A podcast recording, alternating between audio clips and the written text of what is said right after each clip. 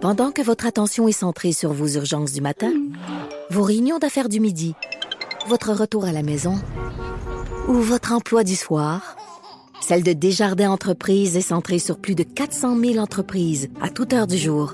Grâce à notre connaissance des secteurs d'activité et à notre accompagnement spécialisé, nous aidons les entrepreneurs à relever chaque défi pour qu'ils puissent rester centrés sur ce qui compte, le développement de leur entreprise. C'est 23.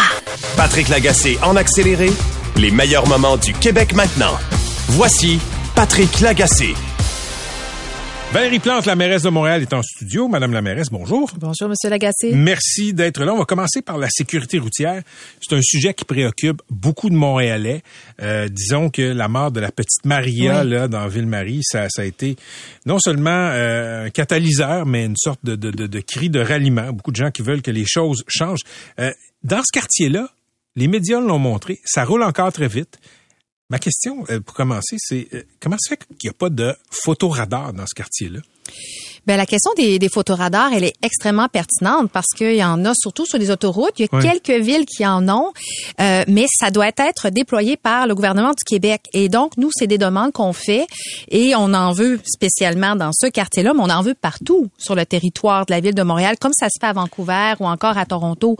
Donc, les photoradars, c'est une façon, on le sait, là, de vraiment de, de pogner le monde qui roule trop vite puis qui respecte pas les limites de vitesse. Mais c'est pas c'est pas la responsabilité de la ville de Montréal. Nous, c'est notre la responsabilité de les déployer, mais c'est une demande qui est faite pour chaque photoradar par la ville, le SPVM au gouvernement du Québec. OK, pour être clair, là, demain matin, si la ville de Montréal veut mettre sur Fulham, au coin d'Ontario, un radar photo pour pogner le monde Ah, qui trop vite, vous pouvez pas le faire. Non, il nous faut vraiment là un déploiement, un accord du gouvernement du Québec. Et nous, ce qu'on souhaite, c'est que ça soit encore une fois, c'est correct de de pogner les excès de vitesse sur les autoroutes, mais quand on sait que c'est dans les milieux de vie qu'il y a du monde qui marche, dont des enfants, moi, je trouve que c'est encore plus pertinent de le mettre à cet endroit-là. Donc, c'est le ministère de Mme Guilbeault Absolument. au oui, transport. Oui, oui, absolument. Et puis c'est un, un sujet que j'ai abordé avec euh, Madame Guilbeault euh, sur les photoradars, mais également les limites de vitesse sur le réseau artériel. C'est-à-dire que dans les arrondissements, nous, on peut baisser les vitesses, Ouais. mais dès qu'on tombe sur Notre-Dame, par exemple, ou de Lorimier, ou de grands axes comme ça, on doit l'auto, on a besoin de l'autorisation du gouvernement du Québec pour baisser les limites de vitesse. OK, est-ce que vous réclamez le droit d'installer des radars photo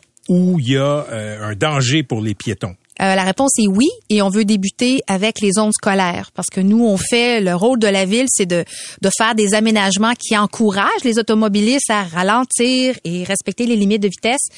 Mais encore une fois, euh, la- le côté dissuasif du ticket là, ça, ça fait sa job aussi. Donc c'est complémentaire. Puis on demande au gouvernement du Québec de nous aider là-dedans. OK, vous avez aussi dit qu'il y a trop de voitures à Montréal, que les voitures sont trop grosses. Comment, écoutez, quand on voit la, la mentalité des gens, les difficultés Mm-hmm. à avoir du service en commun fiable, rapide, comment, comment on peut penser que les gens vont abandonner l'auto? Mais écoutez, vous avez raison. Hein, c'est un peu comme la poule ou l'œuf. Là. Puis moi, je l'ai dit depuis longtemps. Moi, je veux que les gens prennent le transport en collectif. Mais je suis très consciente que quand tu habites à Rivière-des-Prairies, puis que si tu prends l'autobus, puis tu vas te rendre au centre-ville, ça va te prendre à peu près une heure et demie, alors que ça va t'en prendre grosso modo 20 minutes à peu près en voiture. Je comprends. C'est, c'est pas facile de demander ce, ce, ce changement d'habitude. De là, l'importance que le gouvernement du Québec et le fédéral continuent à investir dans le transport collectif, investissent également dans s'occuper du transport existant, mais il faut donner plus d'options. Fait que c'est sûr que quand on pense à- au REM de l'Ouest, le REM de l'Est, le SRB P9, c'est des excellentes options parce que tant et aussi longtemps que le transport collectif sera pas attrayant, ben il y a plein de secteurs, il y a plein de monde qui vont pas l'utiliser justement. OK, là, en fin de semaine, j'ai vu passer euh, des photos sur votre véhicule de fonction, qui est pas votre véhicule, mais qui est le véhicule qu'on vous fournit. Euh, c'est quoi votre véhicule de fonction, juste pour confirmer si c'était des images véridiques? Euh, c'est une Volvo, euh, comment on dit ça, rechargeable. OK, la XC90. Euh, écoute, je suis pas, je suis pas ben, ben bonne d'un modèle. Moi, j'y connais un peu. C'est pas mal le plus gros char des Volvo, ça, là. là. Mais, mais vous avez raison quand on parle de la grosseur des véhicules. hein, vous avez raison. Euh, dans l'utilisation de ma voiture, moi, je suis rarement seule, donc la voiture, elle est pleine. Euh, mais je suis pas en train de me justifier là. Euh, je fais juste dire que dans. Est-ce que c'était votre... Ça, c'est votre véhicule de fonction comme mairesse? Oui, oui, oui, c'est ça. Aviez-vous... C'est votre choix, ce véhicule-là? Non, non, c'est la voiture qui vient en- avec la fonction. Mais donc. vous, vous auriez pu dire, je veux une Kia. Oui, je pourrais dire on veut une Kia. En général, il y a certains paramètres. Là, je suis pas dans les trucs de sécurité Ouais. là, mais il y a comme un modèle de base en général. Puis ça a toujours été presque tout des, Hmm. des petits utilitaires. Euh, mais je suis très, euh, je vais, euh, comment dire, donc j'imagine que vous me posez la question parce que Ben- quand on dit que les véhicules sont trop gros, Ouais, il y a comme une contradiction entre ce que vous souhaitez, ce que Oui. vous notez comme problème de, de, de sécurité routière, Oui. Puis le véhicule que vous, euh, dans, Ben dans lequel oui. vous embarquez tous les jours. Vous avez raison, puis je veux pas comme minimiser. En même temps, de la même façon que j'irais pas demander à quelqu'un qui travaille dans la construction de pas avoir de pick-up. Hmm. Tu sais, je veux dire, à un moment donné, t'en as besoin. Je pense que l'enjeu, puis comme je vous dis, moi, mon, mon char, il est plein. J'ai mon matériel d'urgence. J'ai souvent des attachés de presse avec moi, donc je suis très rarement seule avec mon chauffeur dans cette voiture-là. Hmm. Fait que la Kia, c'est moins, c'est Ben, moins un, utile. c'est un peu moins utile, mais ce que je veux dire, c'est que le, le, voilà, le petit utilitaire est rendu un des modèles les plus vendus. Et oui, il y a du monde qui en ont besoin, Hmm. mais quelque part, je pense qu'il y a un effet de mode. OK, puisqu'on parle de voitures, dans Hochelaga Maisonneuve Mercier, qui Oui. est un arrondissement de projet Montréal, là, euh, on a vu cette nouvelle-là un peu consternante dans les derniers jours. Les propriétaires qui ont des entrées de garage, mais pas de garage, euh, se font écœurer par un vieux règlement de 74 Hmm. qui leur interdit de se stationner. Allez-vous l'abolir? Ben, l'abolir le, le, le règlement, non, parce qu'il a du bon en tant que tel. Par contre, quand on a vu qu'il y avait des cas spécifiques, parce que c'est quelques cas, c'est quelques personnes dans cet arrondissement-là, mais je pense qu'il y en a un ou deux autres euh, dans d'autres arrondissements, c'est sûr qu'on va regarder qu'est-ce qui doit être fait, parce que ça a soulevé des questions intéressantes, hein? surtout concernant euh, les, les gens qui ont des voitures électriques puis qui veulent se brancher, puis qui ont justement cette entrée-là qui leur sert. Alors nous, on veut pas empêcher le monde de brancher leur char ou on veut pas, au contraire. Mais le règlement, lui, il est bon. Il existe depuis longtemps, puis c'est pas c'est pas pour rien, si on veut. Mais il faut falloir faire des adaptations en fonction des des Donc, besoins, puis l'électrification. Ben le modifier, on regarde, mais je pense que la notion, c'est surtout l'aspect de l'électrification qui est, qui est venu nous chercher. Puis là, on est en train de refaire un plan d'urbanisme pour la, à la grandeur de la ville de Montréal. Donc c'est pas juste Merci Hochelaga Maisonneuve. Comment on va adapter le domaine public pour toutes ces voitures électriques C'est un défi. OK, on a parlé, on a évoqué tantôt le transport en commun. Vous l'avez déjà dit, il y a d'autres maires, mairesses qui disent la même chose. Euh, euh, le transport en commun au Québec est mal financé. À Montréal, ben, euh, problème de financement de la STM ont poussé euh, la société de transport à couper des lignes où les gens n'attendaient que 10 minutes. C'est quoi le financement idéal du transport en commun là, dans vos rêves les plus fous? Ben, les rêves les plus fous, c'est de pouvoir avoir un, de pas d'avoir avoir à couper dans, dans la fréquence. Mais comment que, on le euh, finance? Comment on finance? Ben, écoutez, c'est que le modèle de financement traditionnel, c'est un tiers les villes, un tiers les utilisateurs, puis un tiers le gouvernement Ouais. du Québec. Le problème, c'est que on peut pas toujours augmenter la facture sur euh, sur les utilisateurs. Puis les villes, au final, par exemple, je vais donner un exemple, ce sont essentiellement les villes de la région métropolitaine, mais on a d'autres villes autour qui profitent du transport collectif, Saint-Jean-sur-Richelieu Hum, ou autres, mais ils ne payent ni, par exemple, euh, euh, les stationnements euh, incitatifs ou le réseau en tant que tel. Donc nous, ce qu'on demande au gouvernement du Québec, c'est revoir le financement. Et à Montréal, nous, on a eu la, la bonne idée d'avoir une, une taxe sur la plaque d'immatriculation. Ça nous sert bien.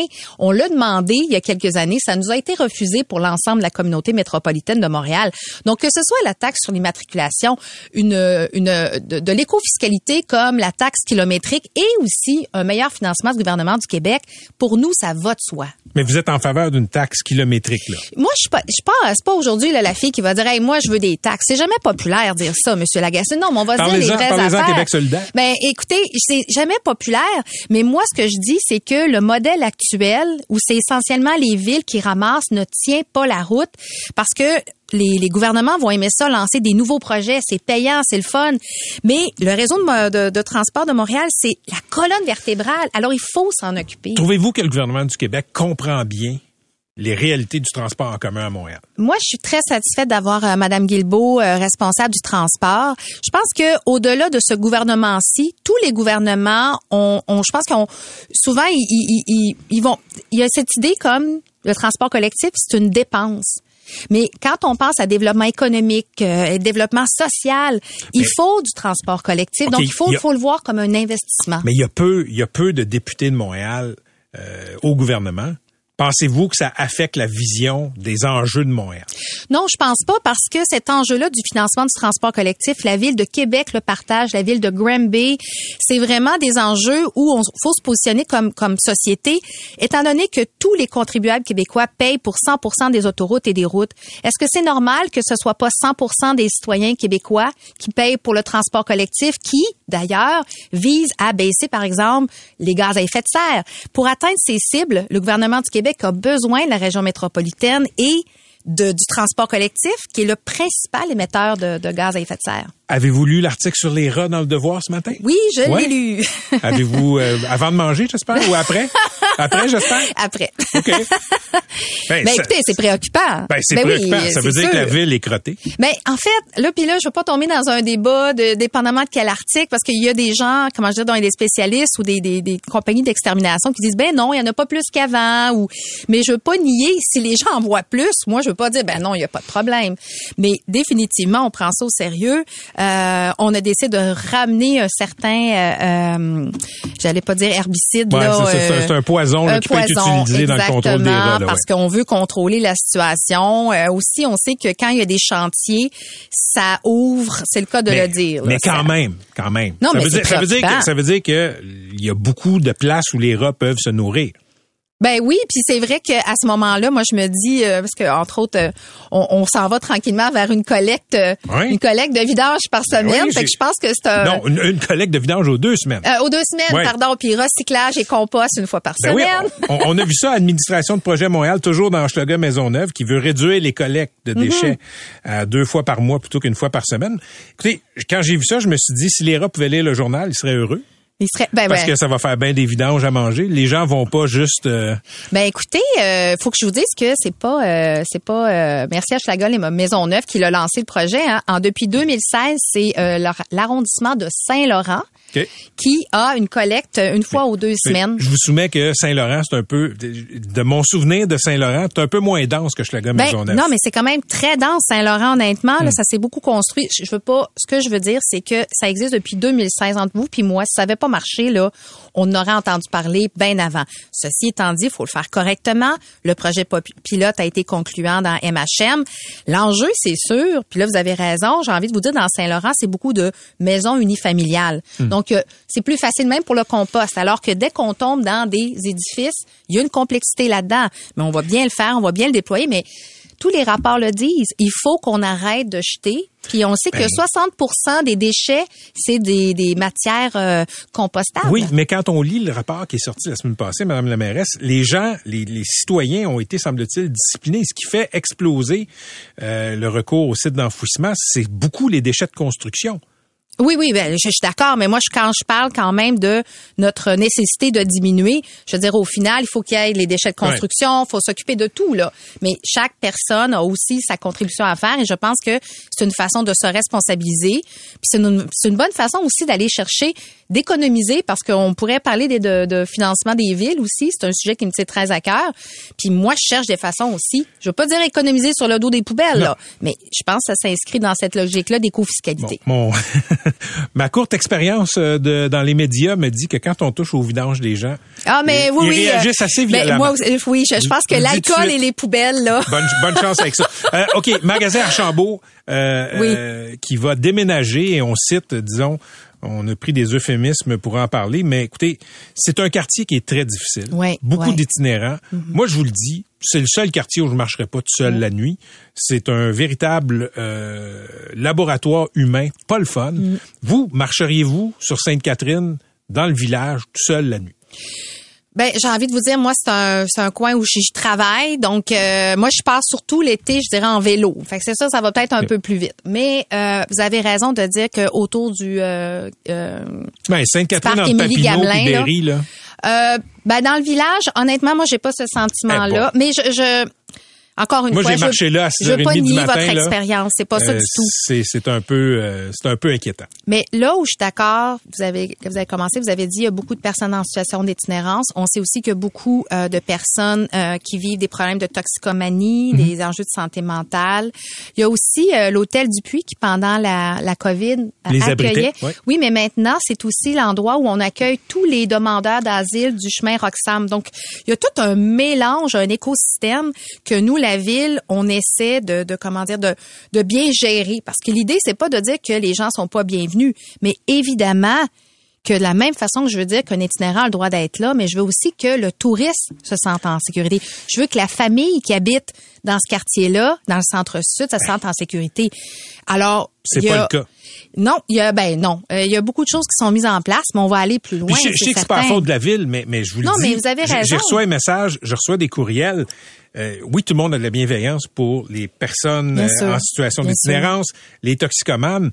Mais je vous le dis, il risque d'avoir un ressac à un moment Mhm, donné. Les gens, les gens se sentent pas en sécurité Ouais. dans ce coin-là. Ben c'est pour ça que euh, tant au niveau de, je pense à la, à la société de développement commercial là, du village, euh, beaucoup de travail qui sont faits avec eux pour comment on occupe l'espace public. Euh, Emis aussi, c'est une escouade qui de travailleurs sociaux qui vient aider les policiers à faire à intervenir avant que ça escalade en fait. Donc tout ce travail là, plus l'aménagement comme le parc Émilie Gamelin, on voit que l'été c'est plus smooth parce qu'il y a de l'animation, il est occupé. Quand l'automne arrive, ça tombe, ça devient vide. Là, on voit que les dealers de drogue prennent plus de place. Fait qu'on travaille SPVM, EMIS, on travaille avec le, le réaménagement, les sociétés de développement commercial. Mais sachez qu'on prend ça extrêmement au sérieux. C'est un quartier qui m'est cher puis qui a tellement de potentiel. Mais c'est c'est pas une situation facile en ce moment. OK, hôpital Maisonneuve-Rosemont, Oui. là, en terminant. euh, je sais que vous avez rencontré le président du CIUS Oui. de l'Est de l'île de Montréal. Absolument. Ça fait 20 ans au moins qu'on parle d'avoir un deuxième hôpital dans l'Est, Oui. qu'on parle et ou qu'on parle de rénover. Mm-hmm. Ça dit quoi sur le pouvoir politique de Montréal qu'on en parle encore, mais qu'on fait rien?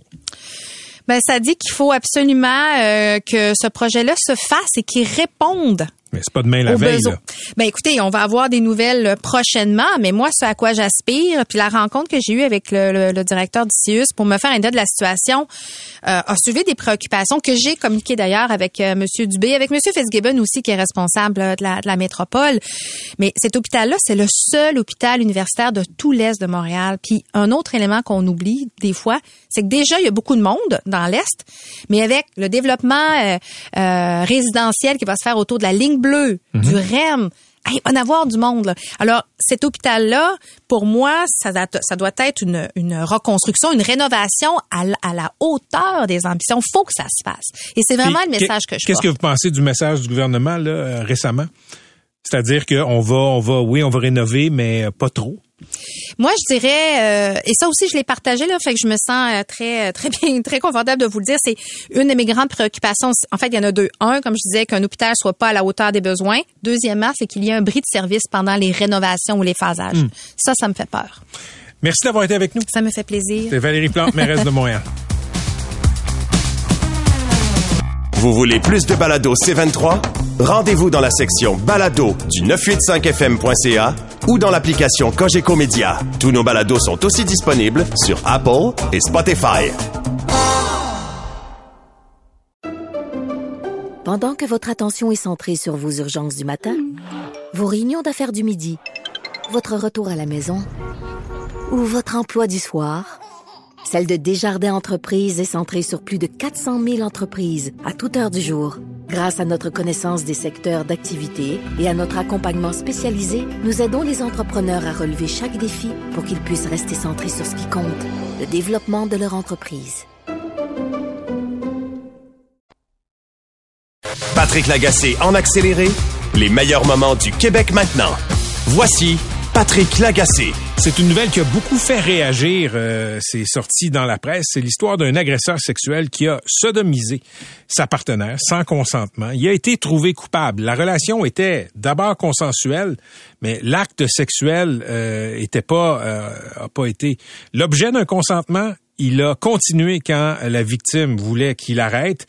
Et quand la police est allée l'interroger, ben, il a dit, écoutez, le sexe, c'est le sexe. Et oui, j'ai fait ça. Il a été condamné au bout d'un marathon judiciaire à 20 mois à purger à la maison. Ça s'est passé hier. La décision du juge David Simon a été décriée publiquement par le procureur de la couronne au dossier, maître Alexis Dinel, et c'est extrêmement rare qu'un procureur de la couronne prenne position de cette façon-là. Le procureur de la couronne, euh, maître Dinel, a interpellé le politique directement, le fédéral. Il a dit, en ce moment, Justin Trudeau et David Lametti ont probablement des comptes à rendre aux victimes d'agressions sexuelles. Il faisait référence à un projet de loi qui a été adopté en novembre dernier, projet de loi C5, qui abolissait des peines minimales. Donc, le juge avait la latitude pour ne pas donner de peine de prison, a choisi une peine à la maison. René Verret, maître René Verret, n'a aucun lien, je le précise, avec cette cause-là, mais c'est un ancien procureur de la Couronne. C'est lui qui avait obtenu une condamnation dans le deuxième procès de Guy Turcotte. Il a aussi été porte-parole du DPCP. Il est déjà désormais avocat de la défense. Maître Verret, bonjour. Bonjour. Merci d'accepter de nous parler. D'abord, euh, expliquez-nous quelle est cette nouvelle disposition de la loi qui abolit les peines minimales pour certains types de crimes?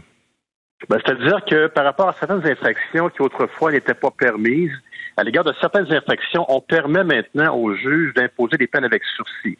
Donc, d'imposer des peines qui permettent à une personne de purger la peine dans la collectivité ou chez elle. Autrefois, ces, ces infractions-là étaient inadmissibles en vertu de l'article 742.1. Ça, ça c'est les conservateurs, je pense, qui avaient adopté ça, là, une peine minimale. Exact. OK. Exactement. Et, et les libéraux... C'est pas de minimale. C'est simplement que on prévoyait qu'une personne ne pouvait pas demander une peine avec sursis pour ces infractions-là. OK. Euh, les tribunaux aiment pas ça, les libéraux aiment pas ça. Ça a donné lieu à une peine euh, à purger là, à la maison. Est-ce que dans ce cas-là, ça vous a surpris comme juriste? Ben, je ne veux pas me prononcer sur le dossier parce que je le connais pas. Tout ce que je sais, c'est ce que j'ai lu dans la presse ce matin. Mais le juge a quand même très bien motivé sa décision, expliqué pourquoi, en parlant de la réhabilitation de l'accusé, euh, les facteurs psychologiques. Il y a plusieurs éléments qu'on a pu lire dans la décision ce matin. Je la connais pas, je connais pas le dossier, je ne vais pas me prononcer. Mais le juge, quand même, j'ai remarqué, j'ai j'ai pris note qu'il a pris beaucoup de temps pour justifier sa décision. OK. Maître Verret, vous, vous êtes un avocat habitué à la parole publique. Vous avez déjà commenté dans le passé des procès dans lesquels vous avez été impliqué. Par exemple, Guy Turcotte, vous avez été euh, porte-parole au DPCP, l'organisme qui chapeaute les procureurs de la Couronne. Avez-vous été surpris de voir un procureur de la Couronne, Maître Dinel, euh, sortir publiquement comme ça pour interpeller et euh, égratigner le, le politique? D'abord, je vous dis, moi, je le connais pas, mais Dinel, mais Ouais. je veux dire, non seulement c'est inhabituel, moi, je me rappelle pas d'avoir vu un procureur dire des choses comme celle-là, parce qu'on le sait, il doit y avoir une barrière importante, tout le monde le sait, c'est un principe fondamental en démocratie entre le judiciaire et le politique. Alors, effectivement, le procureur n'a pas à donner son opinion personnelle, et c'est ce qu'il a fait, parce que son commentaire, il le fait en dehors de la salle d'audience, il l'a pas fait en cours, il le fait en dehors de la salle d'audience. Donc, il a donné son commentaire sur une modification législative euh, moi, je me rappelle pas d'avoir vu ça. Parce que quand on parle de l'indépendance du système judiciaire, quand on parle du mur qui doit euh, séparer Ouais. euh, le politique du judiciaire, ce à quoi on pense, Maître, euh, Maître Verret, c'est, c'est, c'est des politiciens qui s'aventureraient à, comité, à commenter un jugement. Dans ce cas-là, c'est le contraire. Euh, mais est-ce qu'il avait le droit, Maître Dinel, de faire ça?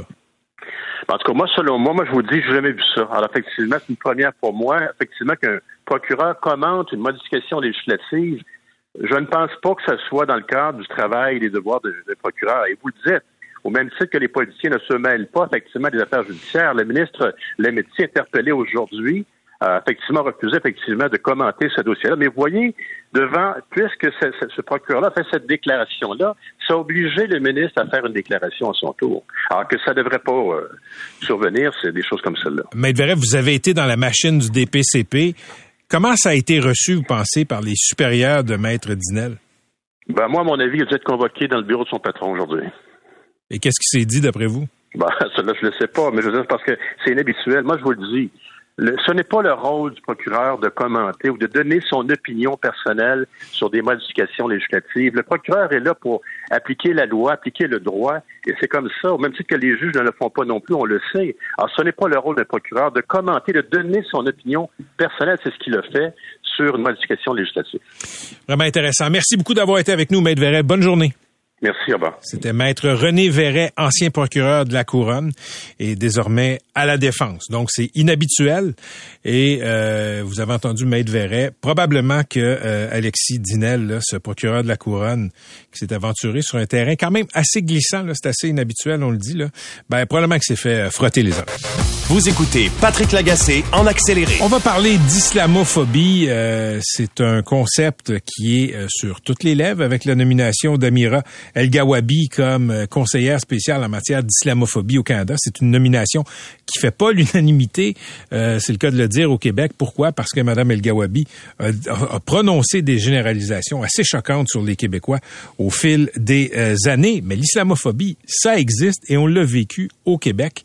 il y a six ans, il y a quelques jours, il y a un désaxé qui est entré à la Grande Mosquée de Québec et qui s'est mis à tirer sur des fidèles. On sait le résultat. Plusieurs blessés, dont certains blessés qui vont, qui vont apporter les stigmates toute leur vie. Six décès aussi. On va parler avec euh, euh Boufeldia Ben Abdallah, qui est cofondateur et porte-parole du Centre culturel islamique de Québec. Monsieur Ben Abdallah, merci d'être avec nous.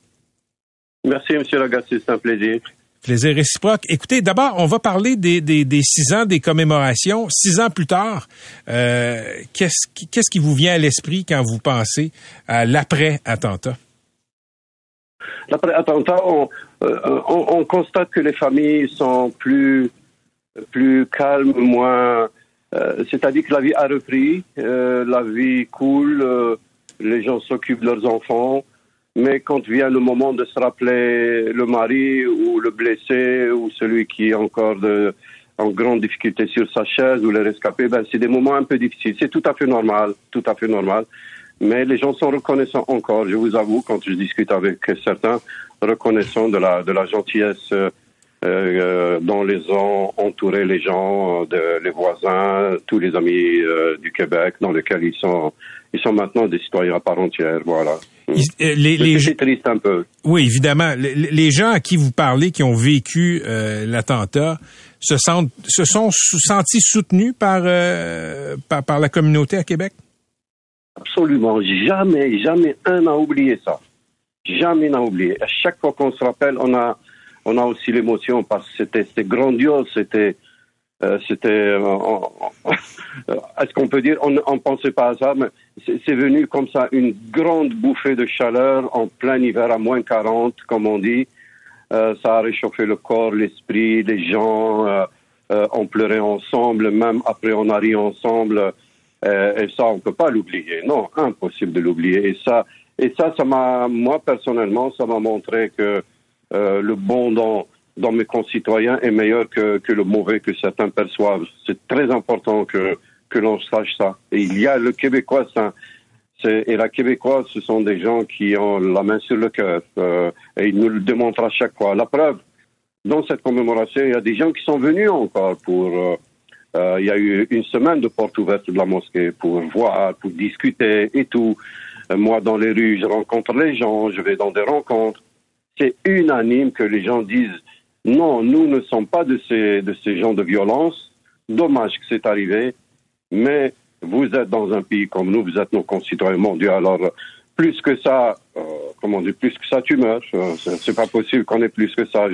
Je tiens à, à, à, reconnaître ça et à, à, remercier tous les jours les gens qui nous ont entourés. J'étais à Québec le lendemain en reportage et, et, vous avez raison de le rappeler, il faisait froid. Il devait faire moins 25. Il y avait beaucoup, beaucoup de gens qui étaient là. Ouais. Et euh, je, je, me demandais, vous, vous, avez répondu à la question, mais j'aimerais ça élaborer un peu là-dessus. Ces démonstrations-là ont eu un effet. C'est, ça a touché le cœur des gens qui étaient éclaboussé par ce qui s'était passé. Ah oui, ah oui. Hmm. Mon Dieu, c'était, c'était, euh, moi j'ai encore la chair de poule, c'était extraordinaire. Imaginez, on, était des milliers, moi j'étais comme tout le monde. Hein. Je, je déambulais avec mon épouse, avec, les amis, on tournait, on rencontrait au fur et à mesure des gens autour. On circulait entre l'église et la mosquée. Imaginez, c'était aussi euh, un, un, symbolisme extraordinaire. Et on n'avait pas froid on avait cette impression que c'était un grand mouvement de masse, de solidarité, pour un moment euh, de, grande inquiétude et, de chagrin. Je pense que je le souhaite que ça n'arrivera plus, mais que ça arrivera dans des moments de grand plaisir pour montrer encore une fois qu'on est, qu'on est solidaire. Monsieur C'est Benabdallah, arrivé et j'étais, j'étais témoin de ça. Monsieur Benabdallah, quand vous allez à la mosquée, est-ce que vous avez peur? Ah, les premières, les, les- les premières années, je, je vous avoue, euh, pas, pas une peur, mais j'étais un peu agacé à chaque fois qu'il y a quelque chose euh, faisait du bruit derrière mon, derrière mon dos à la mosquée. euh, je, je me retournais, je regardais. J'étais pas le seul. Puis petit à petit, cette, cette crainte euh, s'en allait. Ben, chez moi, chez moi, la police a installé des, des caméras de surveillance chez moi. Hmm. Parce que j'ai eu, j'ai eu des, des, des bêtises, des écrits, etc. Non, je vous raconte pas. C'est, ça, sert à rien, c'est passé. Les gens étaient, certains étaient fâchés. Et c'est cette faction, monsieur Lagacé, c'est cette faction méchante qui, même dans le deuil, arrivait à nous embêter, à nous insulter, etc. Et c'est cette partie qui, qui, pousse certaines personnes à faire l'amalgame. Donc, euh, euh, ceux-là, on leur dit, vous, vous n'avez pas à faire ça dans, dans un pays avec vos concitoyens qui, qui ne cherchent que la paix. Même vos frères, même vos, gens de famille, peut-être qu'ils ne sont pas comme vous. Arrêtez de faire ça. Nous sommes encore dans le deuil et vous m'insultez. Mais pourquoi? Ça, ça sert absolument à rien. Mais ce n'est pas la majorité, ce n'est pas tous les jours, tous les jours. Il faut reconnaître, c'est pas toute la population, jamais. Et moi, j'ai toujours dit que la population, jamais toute la population est, est islamophobe ou toute la population est raciste, mais une sacrée partie, petite, mais qui parle plus que tout le monde, plus que moi, Monsieur Lagacé. Je, je, je voulais vous entendre justement euh, sur la saga de la nomination d'Amira El Gawabi comme euh, commissaire euh, à l'islamophobie par le gouvernement fédéral. Vous avez pris connaissance de ses propos sur le Québec, les Québécois. Notamment, elle a dit que la majorité des Québécois semble porter non pas par la primauté du droit, mais par un sentiment anti-musulman. Comment vous avez reçu euh, ces déclarations-là? Ben, moi, j'ai dit qu'elle n'a pas eu de recul pour dire ça. C'est vraiment... euh, moi, moi- aussi, quand j'ai vu ça, je, je me suis hérissé. J'ai dit, waouh, tout ce qu'on a gagné en terrain de, de, de reconnaissance et de générosité et de tranquillité, hmm, on risque d'avoir encore des coups derrière la tête. C'est quoi cette histoire? Mais elle l'a dit dans un moment, peut-être elle aussi, de, de, de colère, de fureur, de... Et normalement, ça ne doit pas être dit. Normalement, ça doit être dit. Le peuple québécois n'est pas un peuple islamophobe. Il y a une graine qui est islamophobe. Le peuple québécois n'est pas raciste. Il y a une graine qui est raciste. Il ne faut pas laisser cette graine s'étendre. C'est ça qu'il fallait dire. Il fallait dire qu'elle n'est pas. Mais maintenant qu'elle a dit la bêtise, qu'elle a dit et qu'elle a, elle a fait constriction et puis qu'elle s'est excusée clairement, parce que nous, on l'a appelée hier. Ah oui? On a fait une réunion. Hier, oui, après, le, après la motion, on s'est réunis, euh, on était une dizaine euh, à la motion. Après la motion, on s'est réunis, puis on a dit, il va falloir qu'on la rappelle. Euh, Donc, on a chargé deux ou trois personnes pour l'appeler, pour lui dire, écoutez, Madame euh, Amira, dites-le clairement, pas dire, ah, vous m'avez pas compris, blablabla. Ça, c'est fait. Euh, tu, tu as dit des choses, et puis, bon, tu penses qu'on n'a pas compris, mais les gens ont compris à leur façon. Ils ont le droit de comprendre à leur façon. Mais là, vous dites-le clairement. Vous vous excusez pour ce que vous avez dit. Ce n'était pas votre intention, mais vous vous excusez. Et nous, on, on peut vous soutenir pour tourner la page et continuer à travailler. On va vous faire confiance. Monsieur Ben Abdallah, c'est un symbole qui est fort que vous relatez là. Les gens de la mosquée de Québec euh, qui ont été la cible du pire acte islamophobe au Québec ont appelé Madame El Gawabi pour lui dire euh, change de discours. Exactement. Et ce n'est pas honteux que quelqu'un fasse une bêtise et qu'il se fait rappeler par son frère ou sa sœur de lui dire euh, tu as fait une bêtise ou tu as euh, peut-être pas intentionnellement, mais corrige et sois clair. Donc on lui a dit corrige et soyez clair, sois clair, ma sœur euh, Amira. Elle nous a écouté. Et je pense qu'elle a écouté aussi votre personnalité. On n'est pas les seuls, euh, c'est pas la quintessence, nous. Mais elle a écouté le euh, monsieur, le, chef du bloc québécois. Euh, il a été raisonnable, probablement qu'il lui a dit des choses. Lui qui ressent peut-être beaucoup plus que nous le sentiment très québécois et très nationaliste. Donc, elle s'est rendue compte que il fallait le faire. Elle l'a fait. Maintenant, Monsieur Lagacé, je ne sais pas si votre question va venir sur ce plan. Euh, tout individu qui reconnaît une, une faute euh, reconnue à moitié pardonnée, je ne sais comment on dit, Mhm. excusez, je suis en train de me mêler. Euh, L'essentiel maintenant est qu'on accepte qu'elle s'est excusée et que maintenant on donne Moi, j'ai appris ici l'expression donner la chance au coureur. Si elle a fait contradiction, une grande personnalité comme elle et qu'elle va travailler, on va la juger sur les résultats dans six mois, trois mois, un an, etc. Et puis là, il faut qu'elle livre la marchandise. Monsieur Ben Abdallah, c'est toujours un plaisir de vous parler et de vous entendre parler. Saluez les gens de la mosquée pour nous. Je vous en remercie. C'est un plaisir aussi de vous parler, M. Agassé. Et ma, ma madame aime beaucoup vos commentaires et votre brio professionnel. Merci infiniment. Merci, c'est gentil d'être à l'écoute. Merci. C'était Boufeldia Ben Abdallah, qui est cofondateur et porte-parole du Centre culturel islamique de Québec, l'endroit où, évidemment, euh, la mosquée a été ciblée par un désaccès en 2016, désaccès qu'on va persister à ne pas nommer. Vous voulez plus de balado C23? Rendez-vous dans la section balado du 985fm.ca ou dans l'application Cogeco Média. Tous nos balados sont aussi disponibles sur Apple et Spotify. Pendant que votre attention est centrée sur cette voix qui vous parle ici, ou encore là, tout près ici, très loin là-bas, Celle de Desjardins Entreprises est centrée sur plus de 400 000 entreprises partout autour de vous. Depuis plus de 120 ans, nos équipes dédiées accompagnent les entrepreneurs d'ici à chaque étape pour qu'ils puissent rester centrés sur ce qui compte, la croissance de leur entreprise.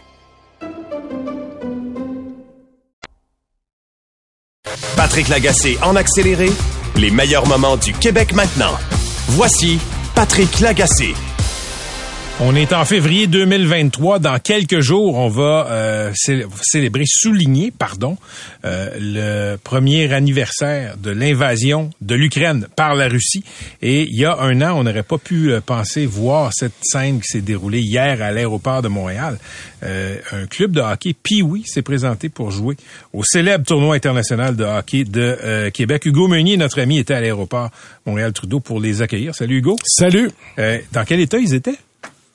Fatigué, heureux, fébrile, euh, mais tu surtout fatigué. C'était un très très long voyage au sens euh, physique et métaphorique parce que cette équipe-là était un peu éparpillée partout. Euh, il y avait des joueurs qui étaient en Ukraine dans des zones sensibles et il y avait plusieurs. En fait, la, le trois quarts des joueurs sont des réfugiés qui étaient, ils se sont tous donné rendez-vous récemment à Bucarest en Roumanie, mais qui ont dû fuir l'Ukraine avec leur mère dans, dans ces cas-ci bien précis parce que les euh, leurs pères sont restés derrière pour être au front carrément au combat.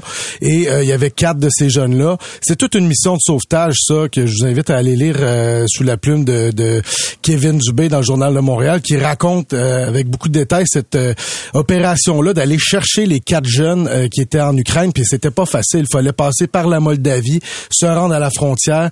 Il y avait pas le droit d'y aller avec une voiture de location. Donc, il fallait se trouver une espèce de passeur qui a accepté d'aller les chercher.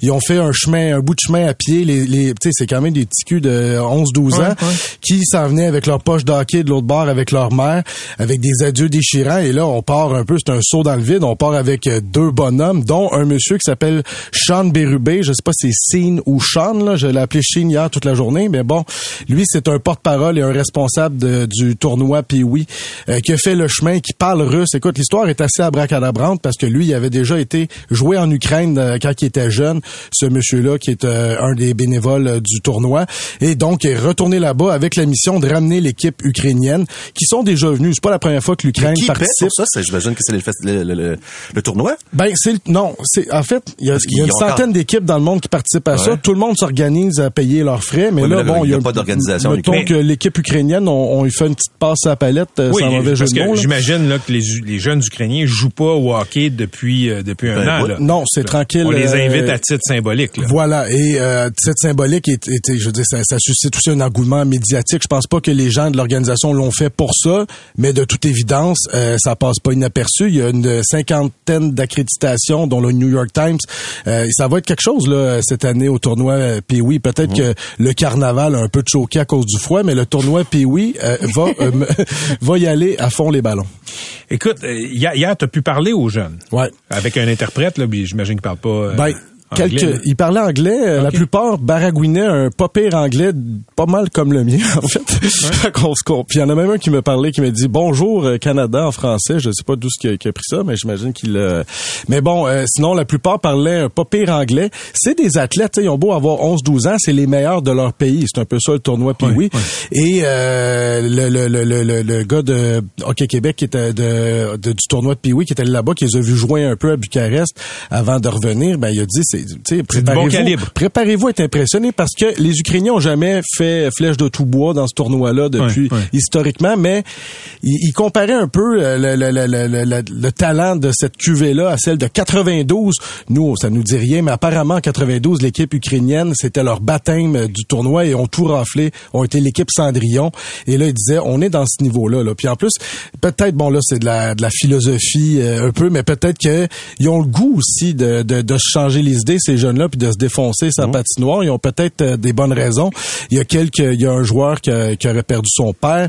Euh, il y en a plusieurs qui ont, qui ont- que leurs pères sont sur la ligne de front. D'ailleurs, à l'aéroport, j'ai croisé un documentariste qui les a suivis, qui les a vus là-bas et qui m'a montré sur son téléphone des images d'une, euh, c'était à peu près cinq paires de ces joueurs-là en tenue de camouflage. Je pense qu'ils étaient à Kherson ou à Donbass, mais vraiment sur la ligne de feu. Puis là, tu voyais ces papas-là souhaiter bonne chance, bon tournoi à leurs jeunes. C'est quand même assez émouvant. Est-ce qu'on pouvait déjà Wow. sentir l'émotion? Parce qu'on va la sentir au Colisée là, dans les matchs, mais est-ce que déjà hier t'as t'as eu Honnêtement, pogné que- quelque chose Ouais, comme on dit? Je suis pas le plus émotif, mais tu sais, j'en tant que propriétaire d'enfants d'à peu près cet âge-là, je me disais c'est quelque chose pareil parce que les autres premièrement voyagent seuls avec euh, l'entraîneur le- genre je prête aucune mauvaise intention à tous ces, ces adultes là mais tu quittes un pays où ça va pas bien et euh, les, les les jeunes tu sais je peux pas dire que j'ai arraché des, de grandes entrevues là à part son texté tout ça c'était rudimentaire mais le coach disait on essaie de focuser hockey mais c'est sûr que les autres ils ont la tête ailleurs. C'est une équipe qui a pas la tête au hockey à 100% Mais le, le, le monsieur du euh, tournoi Pee-Wee de Québec, là, Sean Bérubé. Sean Bérubé, c'est- pas banal. Il est allé jouer ado en Ukraine Ouais. et la famille chez qui il habitait, il les héberge maintenant qui Ah, était wow. comme réfugiés. qui était à l'aéroport hier, puis c'était écoute, c'était de toute beauté là, je sais pas s'il va être content d'entendre que je parle de ça, mais le, le monsieur est rendu assez âgé où il vivait, puis euh, il vit avec donc maintenant c'est lui qui l'héberge, là il, il, il mettait des gouttes dans les yeux, il y a un peu Ouais. des ennuis de santé, puis il parlait russe avec, c'était quand même assez euh, très impressionnant ce, ce Sean Bérubé, espèce de héros bénévole de l'ombre là, mais euh, c'était c'est- c'est- c'est- ça va être quelque chose ce tournoi là et il me disait préparez-vous à des surprises, tu sais le premier match de cette équipe ukrainienne là, c'est le 11 contre les petits joueurs de l'équipe de Boston. Euh, et apparemment, il va y avoir quelques surprises et il, il s'attend à une salle pleine pour ce premier match. Il paraît que ça n'a pas été très, très difficile de trouver des familles d'hébergement pour les jeunes à Québec. Ça a été le contraire. Il y en a neuf parce que deux sont euh, jumelés à deux par chambre, euh, par maison, et ils en ont trouvé neuf en le temps de le dire. Et je pense qu'il y avait beaucoup, beaucoup, beaucoup de monde qui voulait faire une, leur part. Je pense qu'on a un scénario pour euh, Pee-Wee 3D 3. Ben Ouais. enfin, ben ça c'est clair. Et Ouais. là il y a des, euh, j'ai entendu des parents euh, qui hébergent, ben des familles qui hébergent qui disaient qu'ils vont leur faire goûter évidemment le classique de la poutine, Ah. sans nommer le nom du mets par respect. Ah mon Dieu! Ah, Ben ouais. Quand même, ouais. C'est vrai. on, on a une belle sensibilité. ça, doit, ça doit être une drôle de conversation à avoir avec des jeunes Ukrainiens qui débarquent ici. Écoute, le mets national Ouais. s'appelle Poutine. Ouais, c'est ça. Fait que on- Mais il n'y a pas de lien. Mais Ouais. Il va falloir qu'ils leur disent. Ben quoi que de le fait de le manger symboliquement, Oui. c'est peut-être pas pire. Exactement.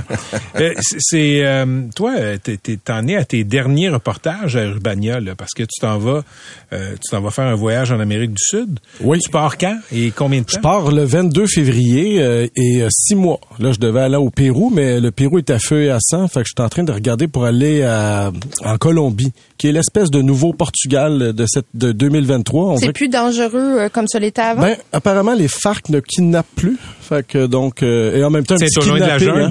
Toujours bon pour attirer l'attention. Ça ferait un bon reportage dans exact, ton. Je pense tout le Non, temps mais à ça. c'est un autre voyage en famille. Euh, Oui. Vas-tu continuer à collaborer avec Urbania? Oui, je vais envoyer des, des articles pour Urbania et euh, c'est un six mois puis euh, un autre un autre un autre projet de cabochon. En, ve- en revenant, on verra ce que je vais Tous faire. les karaokés de Montréal seront tristes. Ils vont perdre de l'argent, ça c'est sûr.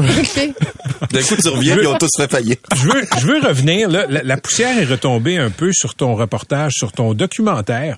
Euh, Je pensais que tu me parlais du latte à la citrouille. là. J'ai eu peur. Pendant, Péter, péter la balloune Oui. hein, sur l'alcool. Oui. Euh, et euh, tout de suite, dans, dans des semaines qui ont suivi, il y a, il y a un rapport qui est sorti Mhm. euh, qui indiquait là, sur la foi de plusieurs études scientifiques, regardez, plus vous buvez, plus vous euh, avez de chances d'avoir des maladies qui sont graves. Toi, ça n'avait pas été une surprise pour toi ce qui était sorti Non. dans ce rapport-là? On le voyait venir, on le savait. on- pas qu'on l'avait, euh, ils nous ont rien laissé couler, mais tout avec les nouvelles études qu'il y avait qui qui qui qui, qui, qui reliaient l'alcool au cancer, à la santé mentale, on savait que ça s'en venait. Et moi, j'ai vraiment hâte qu'on sorte d'une logique de nombre, parce que quand quand les recommandations du on, sont sorties, on a beaucoup parlé. Bon là, c'est plus 10 à 15 consommations par semaine, c'est rendu 2 ou 3. Pour moi, ça c'est un peu futile. Tu sais, le message là à comprendre, c'est l'alcool c'est pas bon pour ta santé, fumer c'est pas bon pour ta santé. Euh, à partir de là, fais fais tes choix de manière éclairée. C'est ça que les gens devraient retenir. L'alcool, c'est pas une question du nombre de consommations que tu vas prendre qui est bon ou pas bon. C'est pas bon boire pour ta santé. Si tu veux être en santé, va au gym puis bois du, kombucha. Mais donc, mais c'est quand même un bon premier pas, je trouve, parce que euh, ça, ça, ça dit ce que ça dit. L'alcool, euh, c'est, c'est, il y a pas de quantité qui est bonne pour la santé. Il y a, il y a eu un- quand même un effet de boomerang quand l'étude est sortie. Ok, Ouais. Euh, c'est, c'est, c'est assez incroyable comment il y a des gens qui ont réagi de façon viscérale. C'est comme s'ils avaient été insultés personnellement. Toi qui as plongé là Oui. dans notre relation avec l'alcool, qu'est-ce que ça t'a dit cette réaction Ben, c'est qu'on n'aime pas ça un peu, se faire une introspection et se regarder dans le miroir. D'ailleurs, même même euh, faites l'exercice autour de demander aux gens combien ils boivent de consommation par semaine. Tout le monde ment ou revoit ça à la baisse. Euh, Bon, il y a pas de problème, trois quatre verres, mais tout le monde boit plus que on n'aime pas ça parce que puis je comprends les gens, c'est comme laissez-nous tranquilles, on nous on nous on nous régimente dans à peu près toutes les portions de notre vie. Donc peux-tu- pouvez-vous nous laisser boire notre petit verre de vin rouge le soir en paix C'est à peu près ça que j'entendais comme J'ai, euh, j'ai, moi, écrit là-dessus sur cette étude-là. Puis au début, quand, quand les réactions se sont mises à rentrer, c'est pas, pas que les gens étaient choqués contre moi, étaient choqués contre ça. Puis ça m'a pris un peu de temps avant de justement comprendre ce que tu viens d'énoncer là, Hugo. C'est-à-dire que les gens se sentent régimentés dans tous les Ouais. pans de leur vie. Là, quand ils sont tout seuls chez eux puis qu'ils boivent leur verre, Ouais. euh, ils, là, ils se font dire que ça aussi, c'est pas correct. Je pense que c'est l'accumulation qui était fatigante. probablement. Fait que tu pars quand? Je pars le 22 et euh, voilà, j'ai, j'ai, je je sais même pas si j'ai hâte, c'est comme trop de choses à préparer avant. Moi, je suis quelqu'un qui, qui, qui va comprendre tout ça quand je vais être assis dans l'avion. Et mon garçon de 14 ans, euh, tu sais, est un peu insupportable. Donc, j'ai hâte de voir si on va bien s'entendre pendant six mois. euh, Oui, parce que tu as fait un voyage en Asie comme ça, puis Ouais. les enfants étaient plus jeunes, donc un Et- petit peu plus euh, malléables. Puis malléable. Et là, ça va être. un- je pense que ça- le grand défi de ce voyage-là, ça va pas être de, de ça, ça va vraiment être de, de Ouais. bien s'entendre à quatre avec Ok. mon gars de 14. On te souhaite un excellent voyage. Merci bien. On va se retrouver. euh, Peut-être qu'on se parlera quand tu seras euh, là-bas. Quand vous voulez. Vous avez aimé ce que vous avez entendu? Patrick Lagacé en accéléré est disponible sur Apple et Spotify. Abonnez-vous pour ne rien manquer. C23, c'est l'extension naturelle de votre station préférée. Sous forme de balado à écouter en tout temps, où que vous soyez, C23, c'est du contenu créé pour vous. C23, c'est toute l'opinion, l'actualité, le divertissement et l'émotion de votre station préférée. 23. Pendant que votre attention est centrée sur cette voix qui vous parle ici, ou encore là, tout près ici, très loin là-bas, Celle de Desjardins Entreprises est centrée sur plus de 400 000 entreprises partout autour de vous. Depuis plus de 120 ans, nos équipes dédiées accompagnent les entrepreneurs d'ici à chaque étape pour qu'ils puissent rester centrés sur ce qui compte, la croissance de leur entreprise.